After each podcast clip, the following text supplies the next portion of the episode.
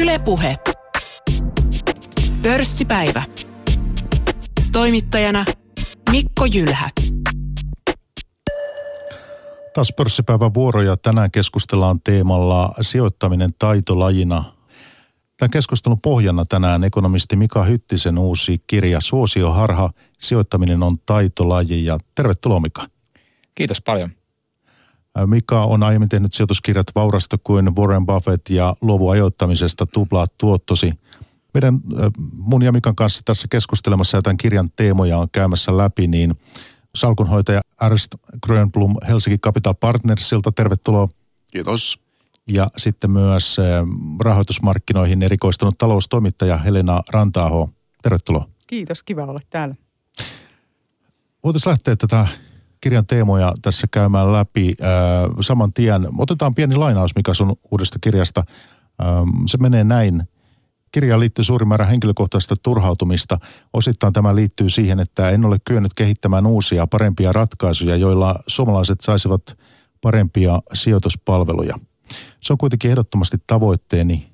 Nimi viittaa myös siihen, että yleistyvä indeksisijoittaminen antaa harhaisen kuvan sijoittamisesta – ei osakemarkkinan keskiarvon voittaminen ole kovin vaikeaa, jos kovalla työllä hankittu osaaminen saa tehdä työnsä rauhassa. Kolmanneksi haluan sosioharhalla torjua illuusion siitä, että olisi olemassa helppoja tapoja löytää ne parhaiten tuottavat osakkeet, joita omistamalla sinustakin voi tulla pörssivarakas. On mahdotonta tietää etukäteen, minkä tyyliset osakkeet tuottavat parhaiten seuraavan vuosikymmenen aikana. Kirjan tarkoituksena ei ole tarjota helppoja vastauksia vaikeisiin kysymyksiin – haluan ennemminkin sanoa, että hyvä tavoite olisi seuraavan vuosikymmenen aikana päästää irti haaveista, löytää helppoja vaurastumiskeinoja. Jos kirjani on avuksi tässä, ei kirjoitustyöni ole mennyt täysin hukkaan. Sijoitustaidon osalta haluan alleviivata sitä, että kukaan ei synny sijoitustaidon kera. Kaikki taito on opeteltua eikä kukaan opi hyväksi sijoittajaksi nopeasti. Tämä oli sun kirjan loppupäätelmä. Lähdetään tästä liikkeelle. No tuttuja sanoja tietenkin itsenne siihen laittanut, mutta tota, kirja, kirja on, on tota, tulee julki ensi maanantaina ja siinä on tietenkin tässä suosioharha nimihän eh, herättää vähän kysymyksiä, että mitä se niin kuin tarkoittaa. Ja tuossa mä vähän kävin läpi sitä, että aika monessa sijoituskirjassa ja sijoitusammattilaisten retoriikassa tulee musta hassusti esiin se, että, että näin kun teen, niin saan loistavaa tuottoa, että se – laitan osakkeet vaikka osinkoprosentin perusteella järjestykseen, niin niitä korkeimman osinkoprosentin yhtiöitä, kun mä vaan omistan, niin sieltä jotenkin tajanomaisesti sitten tulee korkeita tuottoa ja, ja, ja sitten kirjassa käy tietysti monia muitakin teemoja, jotka mun mielestä ei, ei tota, pidä paikkaansa ja, ja tota, yritän perustella niitä mielipiteitä myös. Ja sä vertaat sijoittamista siis esimerkiksi koripalloon ja ja tota myös niin kuin musiikallisia harrastuksia, siis musiikisoittamisen? Niin sellaiseen, että se, se, se vie suuren määrän aikaa ja harjoittelua, että saavuttaa sellaisen tason, että ymmärtää sen tehtävän vaikeuden. Ja, ja yksi sellainen pointti, mikä to, muistaakseni tulee tuossa myös esiin, on se, että, että esimerkiksi ammattilaisurheilussa niin, niin tota, kaikki myöntää sen, että tarvitaan myös ammattimainen valmentaja. Valmentaja, joka on, on tietää kokemuksesta, että – pelkästään niin kuin intuitiolla ei pääse semmoiselle tasolle, jolla voisi pärjätä maailman huippuja vastaan, vaan täytyy systemaattisesti harjoitella ja pitää huoli siitä, että joka vuosi se on se sitten muusikko tai urheilija, että hän kehittyy ja menee eteenpäin. Mutta se on aina yksilöllistä, se pitää sovittaa sen, sen yksilöllisen urheilijan ää, ominaisuuksiin ja, ja yritetään varmistaa se, että tapahtuu kehitystä. No mikä ja millainen on ollut sinun oma sijoittajan polkusi? Minkälaisia oppeja siihen on sisältänyt? Mitkä oli, jos ajatellaan sitä kautta, että minkälaiset oli ne äh, niin kuin omat harhat ja harhakuvitelmat silloin alussa? Nopeat no, voitot? Joo, niin ja sitten siellä, mä olin taloustieteiden opiskelija, niin myöskin se ajoittaminen, josta mä sen toisen kirjan tein, että oli semmoinen ajatus, että, että teknokuplan aikaa, että osakkeet oli liian kalliita ja mä tyhjensin salkun kokonaan ja – ja tota, sitten kun kurssit laski, niin mä odottelin sitä oikeaa ostopäivää, että milloin, milloin on laskenut tarpeeksi. Ja, ja tota, niin samoihin aikoihin mä sitten 2000-luvun alussa törmäsin Buffettin kirjoituksiin ja hän jotenkin niin, niin kuin riamastuttavan yksinkertaisesti onnistui selittää sen, että et, et se on niin vaikea laji tämä ajoittaminen, että, että tota, aloitin pitkän työn. Kyllä mä varmaan meni kymmenen vuotta taistellessa sen kanssa, että ne, ne asiat, mitkä tuntuu intuitiivisesti oikeilta ja välttämättömiltä, että, että tota, nämä ei välttämättä tuo mulle lisätuottoa, että pitäisi pyrkiä pääsemään eroon niistä tietyistä ajatusmalleista ja pyrkiä kehittymään. Ernst Grönblom, minkälainen sinun sijoittajan tota, sitä historiasi on? Olet nyt salkunhoitaja. Miten lähdet kiinnostumaan markkinoista? No mun tapauksessa niin hauska kyllä, niin tuota, mä oon päätynyt aika samaan pisteeseen kuin mi, mitä Mika on tällä hetkellä, mutta mä oon tullut si, vähän niin kuin vastakkaisesta suunnasta. Eli, eli tuota, mulla se kiinnostus alkoi sillä, että mä perehdyin rahoitusteorian klassikoihin, jotka, kuten tiedätte, niin nehän rakentuu tälle tehokkaiden markkinoiden hypoteesille muun muassa. Ja nämä aika nopeasti sai mut vakuuttuneeksi siitä, että kaikki aktiiviset sijoitusstrategiat on tuomittu, tuhon tuomittuja, on niin hukkaan heitettyä aikaa ja resursseja. Ja se sai mut erittäin vaik- varhaisessa vaiheessa hylkäämään kaikki haaveet sijoitusurasta. Ja sen sijaan hakeuduin sitten tuota, ää, lakimiehen uralle. Mutta sitten joudun, joudun tässä lakimiehen ää, työssä päivittäin seuraamaan tapahtumia, jossa sain nähdä, miten erittäin suuria taloudellisia päätöksiä, siis kymmeniä, satoja, joskus miljardiluokan päätöksiä te, tehtiin aika semmoisella mutu-menetelmällä. Ja tämä, tämä sitten sai mut menemään takaisin ja kriittisesti katsomaan näitä tehokkaiden markkinoiden hypoteesin perusargumentteja ja, ja, ja tuota, osittain ää, tulemaan siihen johtopäätöksen, että ne, ne ei ainakaan sataprosenttisesti voi pitää paikkansa. Tästä johti, tämä johti sitten pitkään kehityskulkuun, joka, joka lopputuloksena sitten päädyin sitten lopultakin sijoitusalalle. Ja salkunhoitajaksi tietenkin se tarkoittaa sitä, että uskot siihen, että markkinat voi voittaa sillä strategialla, minkä olet valinnut. Että tästä Sanot, me tänään puhutaan. Sanotaanko näin, että uskon, että markkinat ovat erittäin tehokkaat, mutta ne eivät ole täydellisen tehokkaat. Ja näiden kahden ö, ö, väitteen väli on, on, on suurempi kuin uskoiskaan. Ja sitten Helena Rantaaho, olet taloustoimittaja ja erikoistunut rahoitusmarkkinoihin ja, ja seurannut näitä sijoitusasioita ja pitkään ää, vuosikymmeniä itse asiassa. Tuli talalle 80-luvun loppupuolella. Kyllä. Ja aloitit analyytikohommista. Joo, näin. Ja nyt sitten olet kirjoittavana toimittajana ollut pitkään. Ja sinä sijoitusasioita lähestyt ja, ja pidät keskeisenä itsetuntemusta sijoittajalle. Kyllä, koska jos ei oikeastaan ole aika hyvin selvillä siitä ja miettinyt, mitkä asiat on mulle tärkeitä, mitä mä haluan niillä sijoituksillani saavuttaa. Haluanko mä saavuttaa turvaa eläkepäivinä vai haluanko mä, että mulla on varaa matkustaa. Ja toisaalta miettinyt sitä, mistä mä oon valmis luopumaan. Jos menee pieleen, niin kumpi on se tavoite, joka sitten joustaa. Ja tämä on mun mielestä semmoinen asia, joka usein unohtuu, kun sijoitusammattilaiset keskustelevat. Keskustellaan markkinoista, keskustellaan tehokkaista markkinoista, mitkä on kaikki relevantteja, tärkeitä asioita, mutta se puuttuva palanen on, on usein se ihminen. Ja, jos, ja siitä mä oon ihan samaa mieltä kuin edellisetkin puhujat, että et, et ihminen tarvii usein apua siihen. Eli se sijoitusneuvoja, joka ihan oikeasti ottaa sen ajan, istuu sun kanssa alas, pitää huolta siitä, että, että silloin kun markkinat rysähtää, niin sä et mene siihen – siihen retkuun, että sä myyt kaiken tai joka jaksaa miettiä sun kanssa, mitkä ne sun tavoitteet on ja mitkä, miten niihin parhaiten päästään. Ei puhu niin paljon volatiliteetista tai tuottoprosenteista, vaan puhuu siitä, että miten sä sijoittamalla voisit tehdä, parantaa elämänlaatuasi. Mutta että kun erilaisia sijoituskirjoja tässä vuosien mittaan lukenut ja artikkeleita itsekin taloustoimittajana tietenkin seuraat alaa, niin aika paljonhan niissä korostuu nämä PE-luvut ja – price to book ja tämän tyyppiset. Kyllä, ja siitähän syntyy semmoinen niin kuin, tuntuma monelle ihmiselle, että tämä ei ole mun juttu. Mä en ymmärrä noista P-luvuista mitään ja ei mä, parempi vaan, että mä pidän ne rahat siellä pankkitilillä. Et, et mun mielestä on vähän niin kuin peiliin katsomisen paikka sekä talousmedialla että sitten sijoitusalan ammattilaisilla, että jotenkin se pitäisi pystyä tuomaan lähemmäksi ihmisiä niin, että se olisi oikeasti kiinnostava. Ja että ihmiset tietäisivät riittävästi, riittävästi, että ne osaa vaatia sitä hyvää palvelua ja esimerkiksi kiinnittää huomiota kuluihin. No vielä tähän itsetuntemukseen. Minkälaisia kysymyksiä pitäisi itselle asettaa, että kun lähtee sijoittamiseen ja ää, tai sijoittaminen kiinnostaa ja sitä lähtee tekemään ja puhutaan itsetuntemuksesta, niin minkälaisia kysymyksiä mun kannattaisi kysyä itseltäni? No, se ensimmäinen on nimenomaan ne tavoitteet. Miks, miksi sä ryhtyisit sijoittamaan? Mitä sä haluat saavuttaa? Ja sitten jos sä et ole kovin hyvin perillä siitä sijoittamisesta, niin sitten mä ehdottaisin, että ottaisit käteen jonkun kirjan, vaikka edellä mainitun, ja lukisit sitä. Niin, että sulla on jotain tuntumaa siihen. Sitten kun sä meet sinne sijoitusneuvojen pakeille, joka Suomessa usein on se sijoitustuotteiden myyjä, niin sä osaatkin esittää sille oikeita kysymyksiä. Ylepuhe. Pörssipäivä.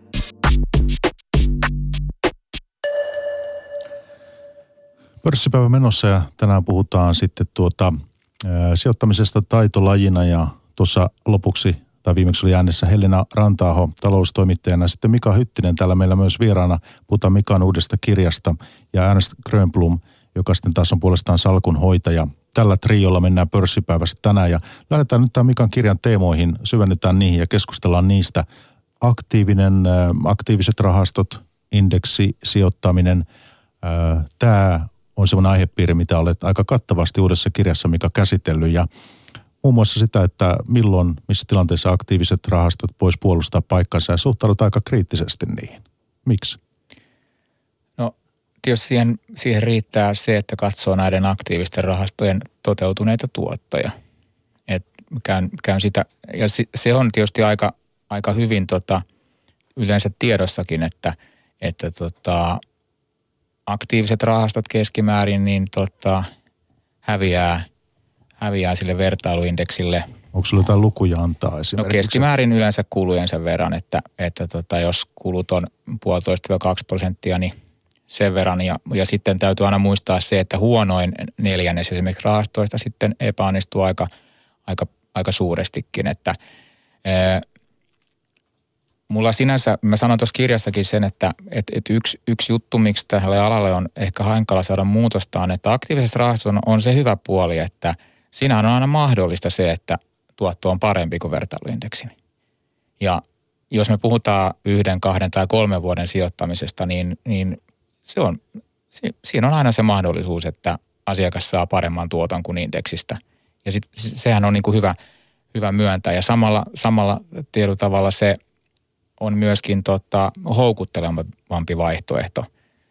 Siis sisältää sen unelman, että pörssistä voisi juuri tämän salkuhoitajan avulla niin, niin saada ekstraa. Ja, mutta sitten säästämisen, pitkäaikaissäästämisen välineenä, jos, jos puhutaan sitten 10 tai 20 vuoden sijoitusajasta, niin silloin mitä pidempää sitä rahaa siellä pitää tämmöisestä perusosakerahastosta, vaikka joka sijoittaa suomalaisiin osakkeisiin, niin on, on tota, sisällöltään hyvin paljon sen pörssiindeksin mukainen, niin, niin on ihan selvää, että siinä tapahtuu niin, että pankin kulut kuorii sen kolmasosan siitä tuotosta ja loppuja asiakkaalle. Mutta kun nämä on niin tavattoman suosittuja, yhdistelmärahastot, aktiiviset rahastot, että äh, olet sitä mieltä, että tässä ihmiset, tässä olisi nyt niin pohdinnan paikka, että miksi suomalaiset sijoittaa näin. Joo, niin tietyllä tavalla äh, mähän kohdistaa vähän syyttävää sormea sekä sijoitusmediaan että näihin pankkeihin, jotka myy näitä tuotteita. Tarkoittaen sitä, että kun me tiedä, eli joskus 80-luvulla tuli varmaan ensimmäiset suomalaiset osakerahastot muistaakseni. Ja niin silloinhan hän, ensinnäkin sitä aktiivista rahaa oli vähemmän, joka haki sitä ylituottoa.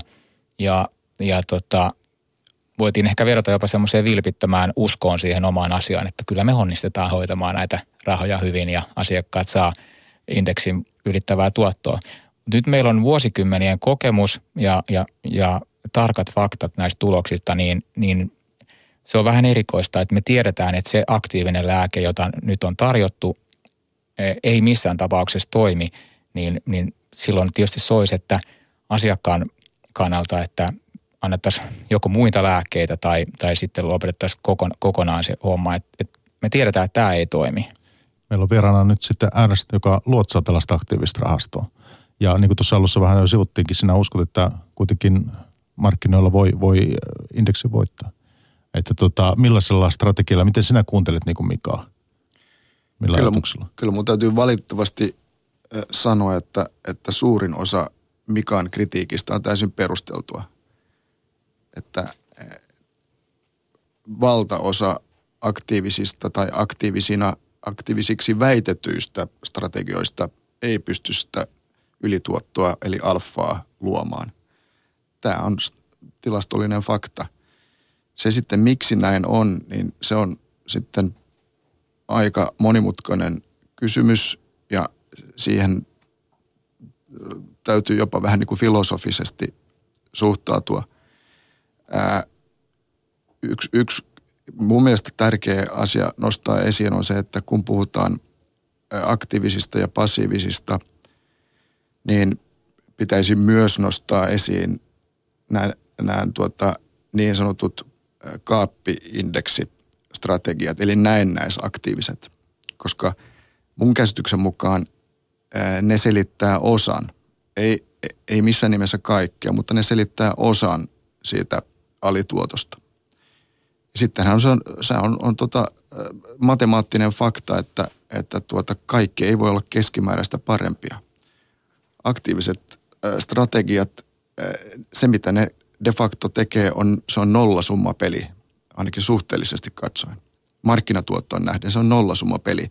Sitten kun vielä otetaan kulut päälle, niin, niin se on matemaattinen vääjäämättömyys, että yli puolet heistä tulee häviämään sille indeksille. Kun itse luotsaat rahastoa, se on tänne globaali Kyllä. tulokulma-asia ja, ja tuota, se on alla longina. Kyllä. Eli ei mitään sortaamista. Ei.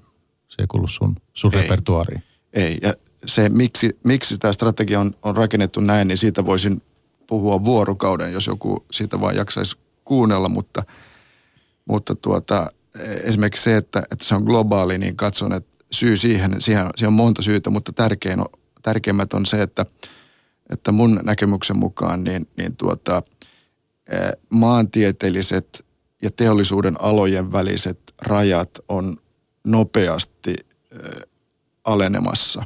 Eli siinä, missä 10 tai 20 vuotta sitten pystyy vielä elämään esimerkiksi yritys omassa, omassa ma- toimintamaassaan tai omalla teollisuuden alallaan suhteellisen turvassa – Nykymaailmassa se on mahdotonta. Se kilpailu voi tulla mistä ilmansuunnasta tahansa ja se voi tulla toiselta teollisuuden alalta. Eli sen takia niin se on vähän samalla tavalla kuin tennispelaaja, joka vapaaehtoisesti sanoisi, että, että minä pelaan vaan tällä kenttäpuoliskolla. En näe siinä mitään järkeä rajata itseään siitä pois. Sijoittajan kannaltahan se haaste on tietysti siinä, että – on todella vaikea ennakolta löytää ne salkunhoitajat, jotka pystyy tulevaisuudessa päihittämään sen indeksin. Jos valitsee sieltä aina sieltä listan kärkipäästä, kuka on viimeksi tuottanut hyvin, niin se on todennäköisesti kaikkein huonoin strategia. Et niitä semmoisia salkun, jos katsotaan, kun puhuttiin globaalista, jos katsotaan globaalisti, että mitkä on ne salkunhoitajat, jotka vuosi toidensa jälkeen säännönmukaisesti on päässyt indeksiä parempaan lopputulokseen, niin niitä on todella vähän. Bill Miller oli yksi, joka teki, en muista, aika monta vuotta peräkkäin. Sitten hänellä oli huono jakso. Nyt en tiedä, missä hän nyt menee, mutta, mutta se on se haaste, mikä puhuu sen indeksisijoittamisen puolesta mun mielestä kaikkein voimakkaimmin.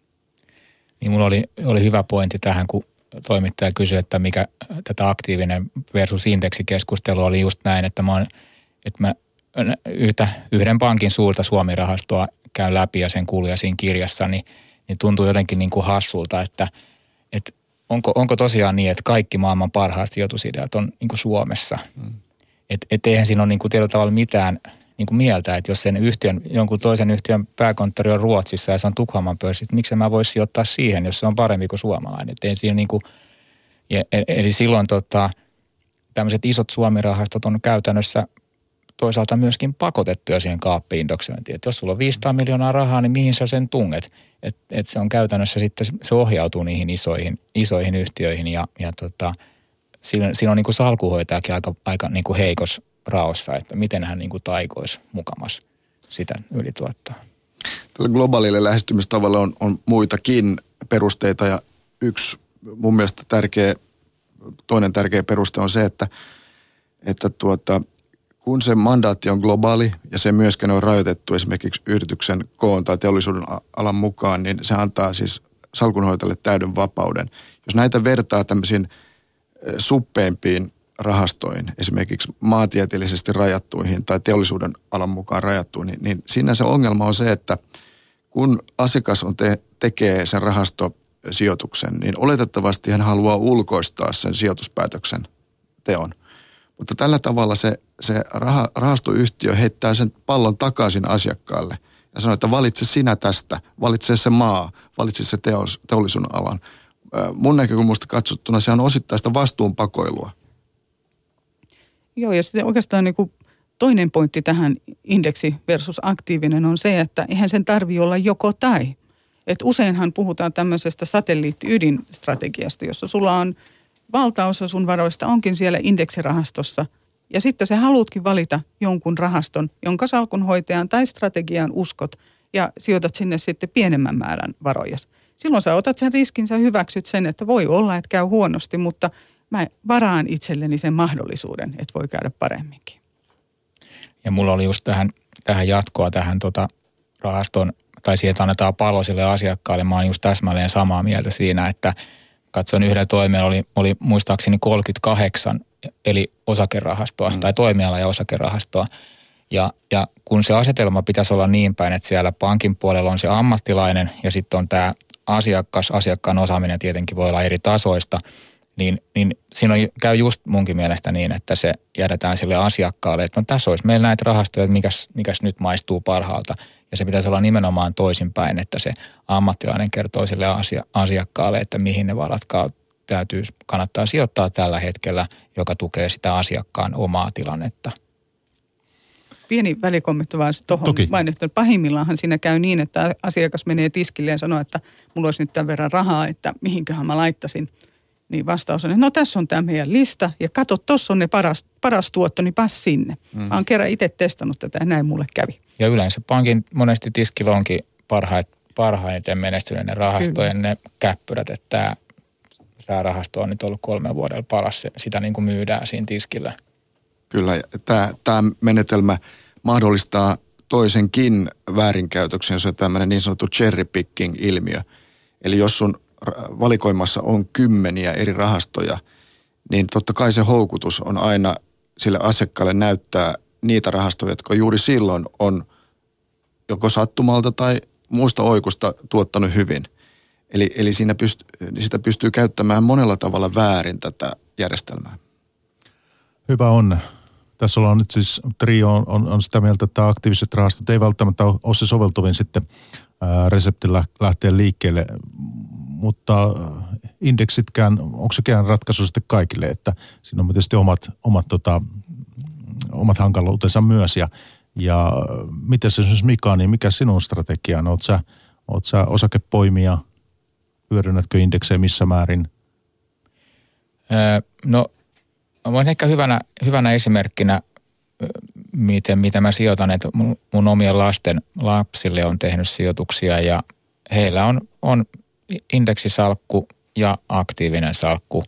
Ja indeksi, mun mielestä ongelma on se, että niin kuin mä kirjassakin kerroin, jos katsotaan tällaista historiallista osakemarkkinoiden keskiarvo tuottaa nimellisesti 9 prosenttia ja 3 prosentin inflaatio pois, niin 6 prosentin reaalituotto, niin, niin, niin tota, sehän on hyvä tuotto, mutta se, että haluaisi tietenkin sille osakeriskille mielellään niin kuin enemmän sitä korkeamman tuotto niin me ollaan ostettu sitten niitä indeksituotteita vaan silloin, kun pörssissä on sellainen tunnelma, että maailma loppuu tähän ja, ja tota, pörssiosakkeisiin ei kannata sijoittaa. Ja, ja tota, ää, mä, mä itse edelleenkin, että jos mä tekisin joskus esimerkiksi niin, että mä ottaisin lainaa osakesijoittamiseen, niin, niin mä ehkä haluaisin silloin tietyllä tavalla suojata sitä omilta virheiltäni sitä pääomaa niin, että, että tota, jos mä katsoisin, että indeksi on edullinen, niin mä, mä ostasin sitten indeksiä ja, ja tota, tämä on niin kuin yksi, yksi semmoinen henkilökohtainen näkökulma, joka sopii mulle. Mä en just sano, että se olisi niin kuin oikea tapa, mutta mä voin käyttää molempia. Mutta jos mä ajattelin nyt tällä hetkellä vaikka Helsingin pörssiä, niin mun mielestä arvostustaso on semmoinen, että jos tuotto-odotus on vaikka 5 prosenttia seuraavalle kymmenelle vuodelle per annum, niin, niin tota, se ei musta ole riittävä sille, että mä altistasin uutta rahaa sille riskille, jolloin, joten jos mä sijoitan, teen uusia sijoituksia, niin mä enemmän pyrin hakemaan niitä, niitä tota, omia poimintoja parhaani, parhaan kykyni mukaan. Sitten tämmöinen, mitä kanssa kyseenalaistat kirjassa, jos jätetään tämä rahasto, aktiivinen, passiivinen, tämä nyt vähän taaemmaksi tässä, niin on tuota hajauttaminen. Et sähän suhtaudut jossakin määrin kriittisesti myös siihen vanhaan sijoitusviisauteen tai vinkkiin, että hajauttaminen on tämä kuuluisa ainoa ilmainen lounas, niin kirjasi perusteella, että ihan näin ajattele. Niin siis... Ei, en... siellä salkussa tarvitse olla 230, jos ei se ole erityisesti jotenkin perusteltua. Niin tai siis se on ihan, se on enemmän äänestä sanoin, että niin kuin, niin kuin filosofinen ajatusmallina, että markkinatuoton voittaminen on äärettömän vaikeaa. Ja, ja jotta, se, jotta sitä voisi niin kuin, äh, ajatella, että se olisi, olisi mahdollista, niin, niin silloin mä, että pitää olla todella tarkkana, että kuinka sijoittaa, mitä riskejä ottaa. Ja semmoisia mahdollisuuksia markkinoille ole mun mielestä jatkuvasti, eikä niitä ole satoja. Ja se, se niin kuin on, on ehkä se mun pointti, että koska se on niin, niin tota, kovin vaikeaa, niin täytyy tehdä, tehdä niin kuin tarkkaan harkita ja perustella se jokainen päätös. Ja sitten totta kai, jos on, jos on niin taitava, että löytää niitä paljon, niin, niin, niin se täyttää sen kriteerin. Et mä en tiedä tavalla vastusta hajauttamista, mutta jos hetken vielä sanon sen, että esimerkiksi jos pankin asiantuntija sitten sanoo, siltä kysytään neuvoa, että miten mä mun pitäisi sijoittaa. Ja se ainut vastaus, tai se lähtee siitä, että no ei se nyt ole niin väliä, kunhan sä hajautat. Niin mä en oikein näe, että mikä se – mikä se on se lisäarvo sille lausunnolle, etteikö nimenomaan sen ammattilaisen pitäisi tietää, että mitkä riskit sieltä kannattaa valita, eikä niin, että sijoita vähän kaikkea. Kun puhutaan hajattumisesta, niin täytyy myös muistaa se, että, että tuota, monille ihmisille on syntynyt se väärä mielikuva, että, että enemmän on aina paremmin, parempaa. Mutta hajauttamisessa, niin kuin monessa muussakin asiassa, niin pätee niin sanottu laskevan rajahyödyn laki. Eli se tarkoittaa sitä, että ne suurimmat efektit tulee siinä varhaisessa vaiheessa. Ja sitten se, se niin, ne, niin kuin, ne liukenee pois. Eli ihan käytännöllisesti, että suurimmat hajautushyödyt saadaan, kun hajautetaan salkku sanotaanko yhdestä tai kahdesta osakkeesta kahdeksaan, yhdeksään, kymmeneen sen kymmenen osakkeen jälkeen, niin siitä lisähajautuksesta saatava hyöty on erittäin pieni. Ja sitten jos, jos linkataan tämä keskustelu sitten aktiiviseen salkunhoitoon, niin, niin tuota, ää, täytyy muistaa, että jotta, jotta aktiivisella salkunhoidolla ylipäätään olisi edes teoreettinen mahdollisuus luoda sitä lisäarvoa eli alfaa, niin se salkun täytyy koostumukseltaan ensin poiketa siitä indeksistä eli markkinasta. Tämähän on täysin looginen itsestäänselvyys. Ja silloin, silloin yhtenä tämmöisenä komponenttina sinne tulee se, että näiden yksittäisten positioiden on pakko olla tarpeeksi suuria. Eli jos, jos se, ha, se hajauttaminen viedään äärimmilleen, niin silloin se lopputuloksena on vääjäämättä indeksin omainen salkku. Kun katsoin hieman taustatietoa tuosta luotsaamastasi Focus-rahastosta, niin siellähän on tämä teknologiapaino aika iso, 60 prosenttia, että se liittyy tietysti myös tähän hajauttamiseen. Kyllä. Sinä näet kuitenkin sen niin kuin perusteltuna. Näen sen perusteltuna sen takia, että tässä se on nimenomaan näkemystä ottava strategia. Ja olen jo pitkään katsonut, että teknologia on se ala, jolla, jolla taloudellista lisäarvoa luodaan eniten.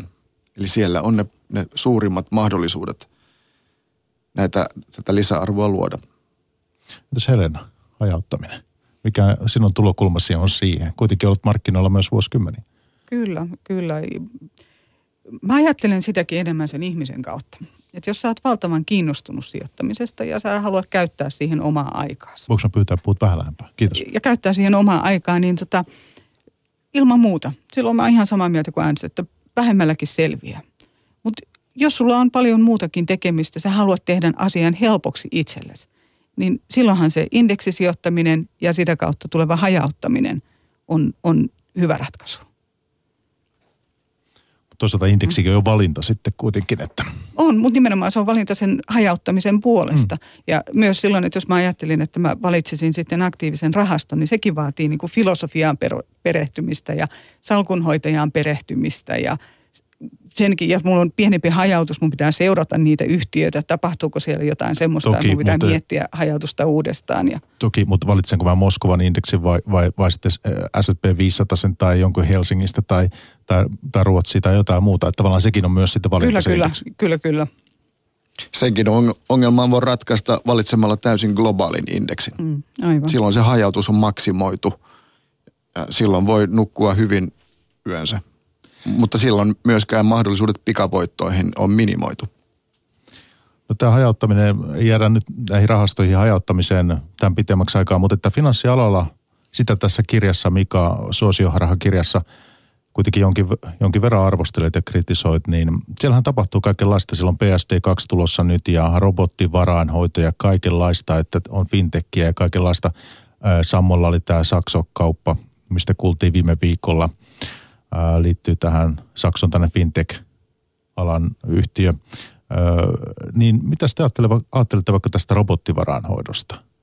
Voiko se, Ernst, olet salkuhoitaja, tehdä salkuhoitajat tulevaisuudessa tarpeettomiksi?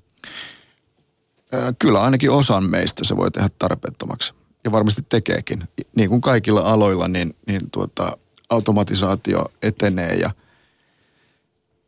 ja No kato, ole... katoako salkuhoitajien työpaikat missä määrin? Onko tästä jotakin alalla ollut keskustelua?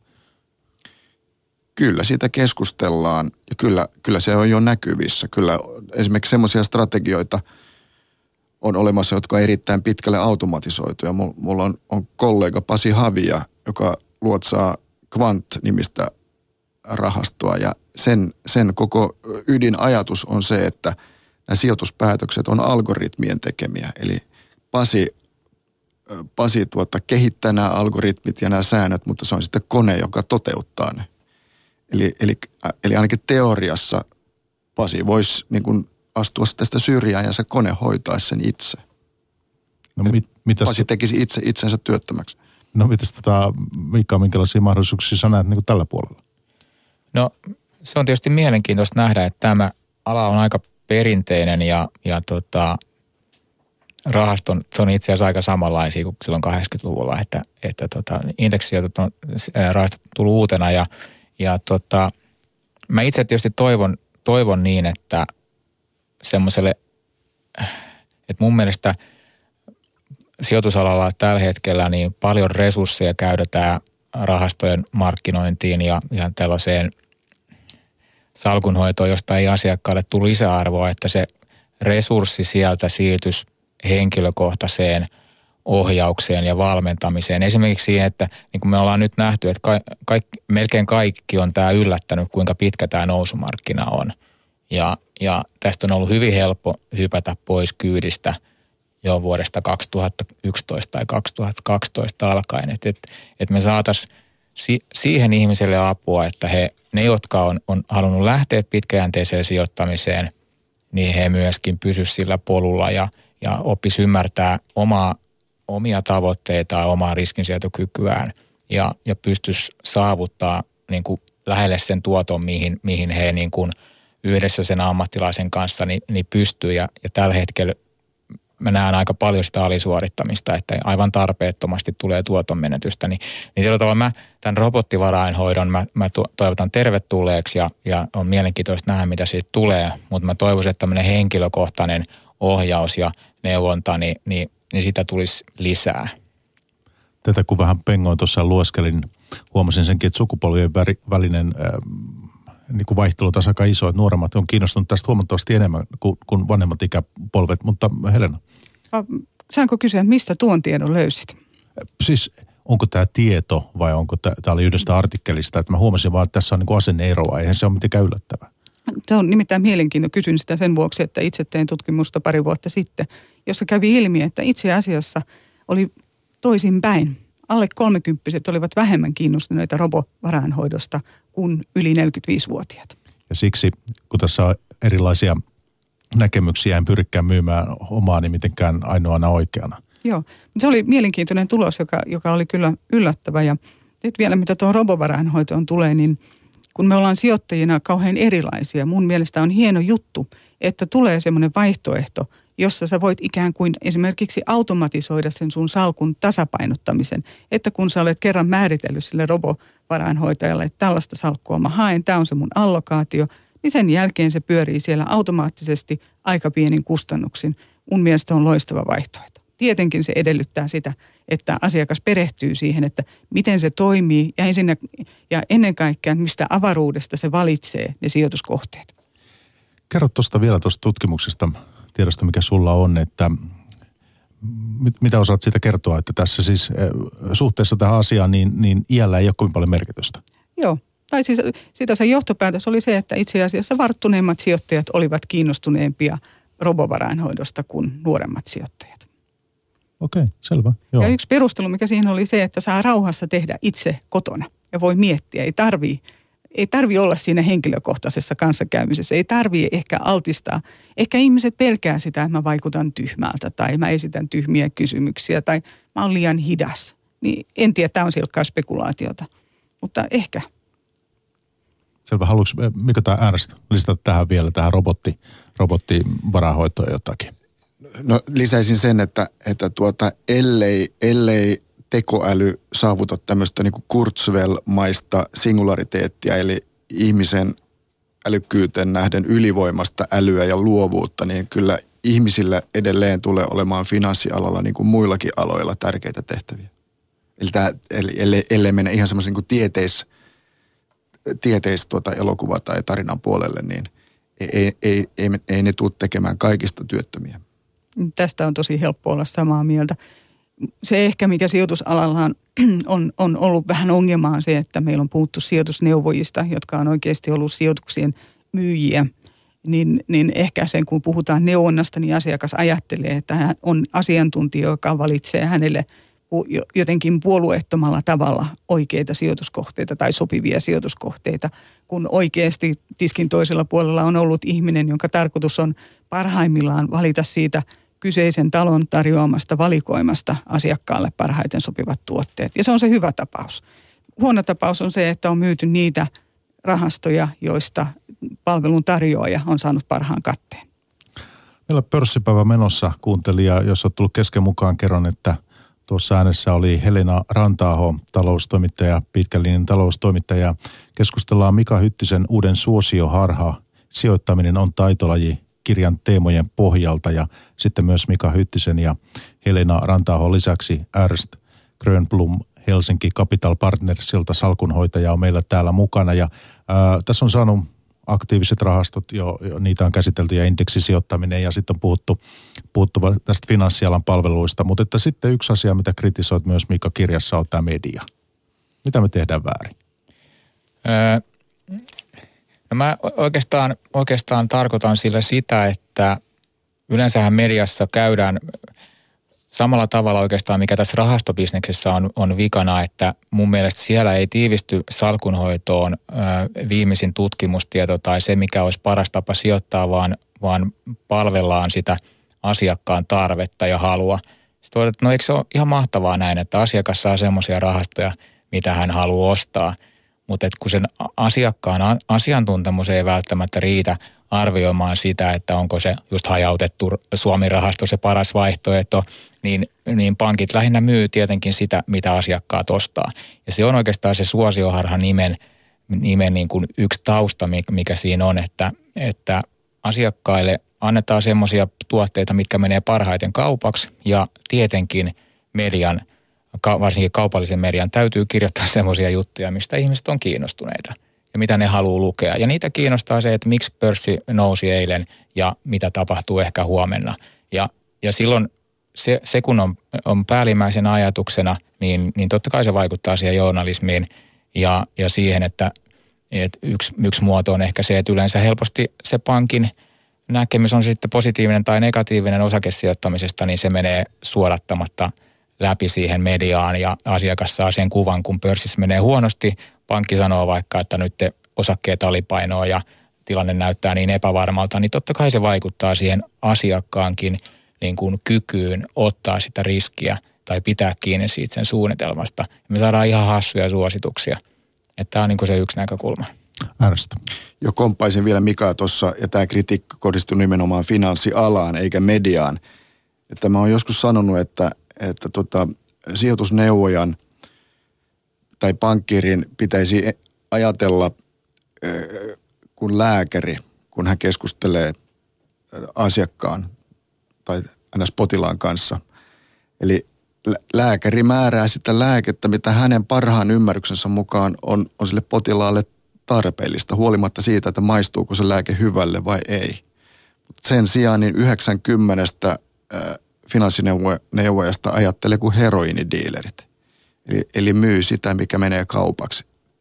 Tie, huolimatta siitä, että hyvin tietää, että se on tuhoisaa tämä tuote. Helena, miten sinä suhtaudut tähän, tähän mediakritiikkiin, että olisiko, mitä sitä ajattelet näistä puheista?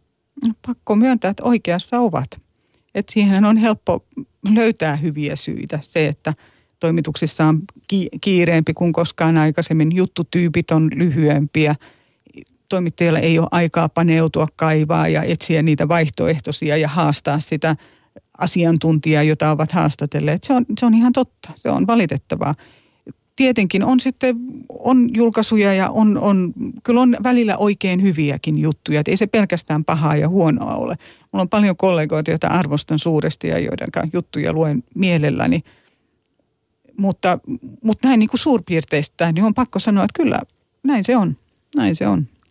Ja mediassahan aika paljon kuitenkin on viime vuosina ollut se ikään kuin tärkeää otsikoissa, että, tai siellä otsikoissa helposti sanottu, mutta että kuitenkin se keskeisellä siellä, että ää, nämä klikkaukset ja tykkäykset ja jakamiset ja kaikki tämmöistä. Että entä sitten, jos kirjoittaisi tosi ja, ja yrittäisi jotakin tuommoista syvempää ää, sijoittamisen tietämistä jakaa, kiinnostaisiko sitä, menisikö se läpi? Olisiko sitä hyvä myydä? Olisiko se jakoja? Tarkoitatko, niin, se, joo, se on hyvä kysymys. Sitä on ensinnäkin vaikeaa myydä medialle. Se, että ollaan puhuttu kaappiindeksoinnista, tärkeä asia. Olisi todella tärkeää, että ihmiset ymmärtäisivät, mitä se tarkoittaa ja osaisivat sitä varoa. Mutta kun siitä on kirjoitettu juttu jo viime vuonna, niin siitä ei ehkä kannata tänä, tänä vuonna kirjoittaa juttua ollenkaan. Et, et, et median logiikka menee niin, ja se on tietysti tämä uutiset – ja toinen harha, mikä mun mielestä mediassa syntyy, on, on tämä niin onnistujat. Että kyllähän me hehkutetaan niitä salkunhoitajia, jotka on, jolla on juuri nyt mennyt tosi hyvin. Mutta muistutetaanko me siitä niistä kaikista tuhansista muista, joilla onkin mennyt sitten paljon huonommin? Ja viimeaikainen osakeinnostus. Lehdissä on näkynyt aika monenlaista tarinaa onnistujista, sadojen, satojen tuha, tuhansien eurojen salkuista. Mm, mm. Ja paikoin tuntuu, kun olen olen sitä kirjoittelua seurannut ja mediailmapiiriä, niin kyllähän tosiasia kuitenkin on, ja haluan tässäkin yhteydessä siitä muistuttaa, että sijoittamisessa voi myös menettää rahansa, ei kaikki voita, että tätä ilmeisesti myös vähän tarkoita tässä. Kyllä, kyllä sitä mun mielestä aika paljonkin on mun mielestä ollut sitä varottelua mediassa. Onko, onko viime aikoina? On mun mielestä aika Nyt paljon. on aika hyvät pörssitulet ollut. On, mutta siitähän on nyt tuli taas uusi huippu. Nyt ei voida enää mennä kuin alaspäin tästä. Vaikka kai todennäköisyys on kuitenkin enemmänkin se, että uuden huippun jälkeen tulee uusi huippu, kun että se käänne tulisi. Koska niitä käänteitä on kuitenkin niin harvemmin. Mutta, mutta on kyllä eri mieltä. Kyllä mun mielestä on, on varoiteltu siitä, että ollaan menty kauan ylös ja arvostukset on ehkä vähän tiukkoja ja näin pääspäin. En tiedä, mitä mieltä muut on? No on, onhan niitä, niitä tota, varoittajia ollut aika paljonkin ja kyllä hekin saavat, saavat palstatilaa. Mutta se on ihan totta, tämmöinen valikoituminen tapahtuu se, että, että, että tota, emme katsota niitä, niitä piensijoittajia, jotka tota, aloittivat sijoittamisen viisi vuotta sitten ja, ja joille ei ole mennyt kovin hyvin, ei heistä yhtään juttua. Että ainoastaan tehdään niistä menestyistä niitä juttuja, että onhan se valikoiva, valikoiva se näkökulma. Haluatko tähän RS lisätä jotain vai? No sen voisi sanoa, että lisä, lisäisin tuon Helenan erittäin viisaaseen tuota, tähän sanoi, että, että sijoittajalle tärkeää on itsetuntemus. Olen täysin samaa mieltä ja, ja tuota, siihen voisi vielä, vielä lisätä sen, että, että sijoittajan siitä olisi, olisi hyvä jonkinlainen tämmöinen filosofinen mielenlaatu, ehkä niin kuin stoalainen mielenlaatu hyväksyä se tosiasia, että sijoittamisessa niin kuin elämässä muuallakin, niin välillä tulee turpaan. Tämä, tämä on fakta. Ja jos ei sitä ole valmis hyväksymään, niin siihen leikkiin ei ehkä kannata ryhtyä. Joo, ja sitten oikeastaan vielä palaisin tuohon aiempaan kritiikkiin, niin sitten täytyy sanoa, että onhan niitä varottelijoita ollut jo kolme vuotta sitten, viisi vuotta sitten. Ja jos niitä usko silloin, niin on menettänyt aika paljon tuottoa. Että et on hyvä, hyvä tota muistaa, että voidaan erehtyä kumpaankin suuntaan. Ja mä luulen, että toimituksissa mieluummin kyllä erehdytään siihen suuntaan, että otetaan äkkiin ne varottelijat sinne mukaan. Niin sitten kukaan ei voi ainakaan syyttää siitä, että me ollaan niinku heitetty bensaa liekkeihin. Mikä kirjoittaa alarmisteista. Kyllä, mutta jos saan ihan pikkusen vielä palata tuohon äänestin kommenttiin, että, että kun oikeastaan kirjan kirjoittamisen on se hyvä puoli, että aina myös itse joutuu yrittää kirjoittaa auki niitä omia ajatuksia. Ja ennen lähetystä puhuttiin, miten esimerkiksi tämä ajoittamisesta luopuminen tai ajoittamisen problematiikka on tosi vaikea. Ja, ja vaikka sen on itse niin kuin omasta mielestään sisäistynyt, sitä on tosi vaikea kirjoittaa auki. Mutta se, mikä tuossa kirjan aikana mulle tuli niin kuin semmoinen ajatus siitä, semmoinen oikeastaan uusi semmoinen johtoajatus sijoittamiseen on se, että yksi, yksi syy, miksi sijoittajat ei menesty tai voita indeksi on myöskin se, että kun ei uskalla olla väärässä. Siis ottaa sitä, että vaikka niillä on joku näkemys ja se voi olla ihan, se on, se on tietenkin joko oikea tai väärä, mutta että vaikka ne olisi oikeassa, niin se, että ne oikeasti uskaltaa olla sen näkemyksen kanssa, vaikka se menisi vuoden tai kaksi mm. väärään, niin sanotusti väärään suuntaan ennen kuin se sitten palkitsee – niin, niin monesti ihmisellä on taipumus korjata se, se tota salkku turvallisemmaksi, mitä se sillä hetkellä niin kuin optimaaliseen asentoon ja, ja, ja käydä kauppaan. Ja sama niin kuin aktiivisessa salkunhoidossa, että ei haluta olla 10 prosenttia indeksin alapuolella minä vuonna, mutta se vaikeuttaa huomattavasti sitä mahdollisuutta, että sä voitat sen 20 prosenttia. Niin nämä on aika isoja prosentteja, mutta niin kuin ajatuksena, että jotta sä voit olla – oikeasti erilainen ja, ja, ja tota, saada kunnon palkinnon, niin sun pitää ottaa se riski, että se menee väärään suuntaan se mm. markkina ja sä alisuoriudut ja ymmärtääkö sun asiakkaat. Ja silloin tietyllä tavalla mä niin kuin, tietyllä tavalla ymmärrän, vaikka mä en hyväksy sitä, mitä pankit tekee, niin, niin tietyllä tavalla ne niin kuin nojaa siihen, ne on niin kuin suurin piirtein siinä indeksin kyydissä. Ne ei halua, että niiden rahasto alisuoriutuu voimakkaasti ja, ja niin kuin osa asiakkaista siirtyy kilpailijalle – jolloin silloin menee sitten pesuveden mukana myös se ylituoton mahdollisuus. Sinähän kirjoitat kirjassa, että suuri vaikeus on, on vakaa suorittaminen epävakaassa ympäristössä. No se on psykologisesti hankalaa, hankalaa aika monelle ihmiselle tehdä eri asioita kuin muut. Esimerkiksi se on niin kuin helppo sanoa, että ostakaa sitten osakkeita.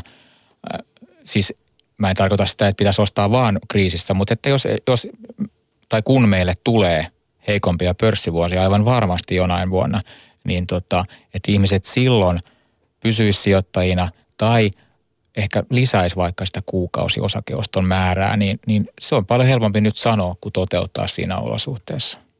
Jos mietitään niitä lääkkeitä, mitä me voitaisiin tarjota, meillä saattaa olla kuuntelija, joka miettii markkinoille lähtemistä tai on jo siellä. Mikä sitten olisi se niitä keinoja, tuota, ikään kuin 500 keinoja sijoitustai, oman sijoitustaidon kehittäminen. Tämän puolesta sinä puhut ja, ja kirjoitat. Tämä on se kirjan niin kuin keskeinen teema. Ja niihin ei ole mitään yksi oikosta lääkettä, ei voi sanoa tee näin tai tee noin, mitä me ollaan tässä keskustelun aikana tätä tematiikkaa avattu. Sinä et tarjoa mitään yhtä tiettyä keinoa. Se kai on yksi tämän kirjan ihan keskeinen ajatus. Joo, koska me ollaan kaikki erilaisia. Ja, ja tota, se on, se on ehkä vaikka niin kuin opi, nuorena ihminen, jos lähtee opiskelemaan, niin, niin tota, eihän hän tarkkaan tiedä, että, että työllistyykö hän sille alalle tai, tai tota, mistä, minkälaisen työpaikan hän saa, mutta siinä on helpompi edetä, koska sä tiedät, että mun täytyy nämä ja nämä, eka päästä sinne oppilaitokseen sisään ja suorittaa näin ja näin vaiheet ja valmistua ja, ja, ja se, se polku on niin kuin selvä. Sijoittamisessa on just ongelmana se, se, että, se, että sä et oikeastaan tiedä välttämättä niitä omia tavoitteita ja, ja tota, sä lähdet tekemään sitä matkaa. Ja sen takia mä puhun siinä, että semmoinen luotettava ammattilainen siinä apuna olisi se on niin kuin yksi sanoma tuossa, että, että vaikka mä oon, mä oon sitä mieltä, että suurin indeksisijoittaminen on, on hyvä vaihtoehto aktiivisella salkunhoidolla on vaikea voittaa sitä, mutta siinä, missä me ammattilaiset voitaisiin enemmän auttaa ihmisiä, oltaisiin, että me oltaisiin mukana siinä prosessissa, kun lähdetään liikkeelle ja edetään ja, ja opitaan. Ja kokenut ammat, siis vaikka, vaikka huippuurheilussa se valmentaja, että hänellä on tietotaitoa siltä alalta ja, ja hän ei pysty tekemään maaleja sen pelaajan puolesta, mutta hän voi silti auttaa siinä harjoittelussa. Tämmöisiä esikuvia. Sinulla Buffett ja Munger. Ja tota, mitä nyt sitten kysyn, että kun Berkshire Hathaway, niin nämä herrat alkaa olla sen verran iäkkäitä, niin mitäs nyt sitten, kun he joskus jää pois toiminnasta, niin mitäs näille tuotoille sitten käy? Sä aika paljon kirjoitat tästä, tästä tuota heidän toiminnastaan sun kirjassa. Öö, se on hyvä kysymys. He on tietysti itse palkannut sinne kaksi varainhoitajaa ja, ja tota, he on Manger ja, ja Buffett kahdestaan hoitanut, hoitanut 50 vuotta Berkshireitä, että et, et ei siihen hirveän montaa ihmistä myöskään tarvitse, että, että tota, siinä on vain yksi esimerkki. Mä, mä itse, se sopii, se Buffettin tyyli sopii mulle – ja, ja tota, jotenkin se on tietysti hassu, vähän sattumaakin, että on olemassa ihminen, joka on tehnyt asioita jollain tietyllä tavalla ja, mä pystyn itse peilaamaan omaa ajattelua siihen ja ottaa siitä mallia. Ee, on, on muitakin tapoja tavoitella huipputulosta ja, ja tota, mä en tiedä, miten se sitten eroaa vaikka, miten ensin sä sanoisit, että miten sun tapa poikkeaa Buffettin tyylistä. Niin ja minkälaisia esikuvia nämä on mahdollisesti ollut sinulle. Miller ainakin on ollut semmoinen, mitä olet seurannut. Tässä jo, jo Helena keskustelun, aiemmin keskustelun mainitsikin. Joo, Miller. siis uskon, että ka- kaikille, jotka, äh, jotka tuntee olevansa arvosijoittajia, niin kuin minä ja varmasti Mika myös, niin sekä Buffett että Munger on, on ehdottomasti tämmöisiä niin kuin jättiläisiä. Mutta totta kai on myös muitakin. Ja mun tapauksessa esimerkiksi just Helena mainitsema Bill Miller on ehkä se suurin yksittäinen esikuva, hänen tapansa ajatella. Hänhän, hän oli monessakin mielessä äh, niin kuin outo lintu sijoitusmaailmassa. Hän oli ensinnäkin äh, koulutukseltaan filosofi ja, ja tuota, äh, kirjoitti ja ajatteli asioista erittäin niin kuin valtavirrasta poikkeavalla tavalla. Ja tuota, se, mä koin hän sen todella inspiroivaksi. Ja sinähän löysit hyvän sijoituskeissinkin sieltä, että se oli tämä Amazon. Pitää paikkansa. Se oli, sanotaanko, se alun perin tulin kosketuksiin, tai se al- alkuperäinen idea sijoittaa Amazoniin tuli, nimenomaan siitä, että Miller oli puhunut tästä yhtiöstä hyvää silloin, kun melkein kaikki muut haukku sen yhtiön maanrakoon ja sanoi, että se on konkurssikypsä tota, äh, korttitalo.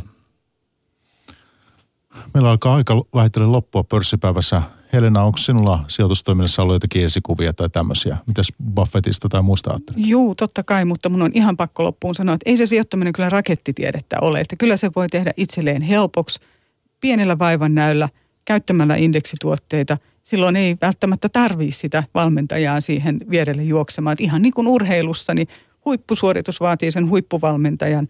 Tavallinen ja pärjää vähemmälläkin.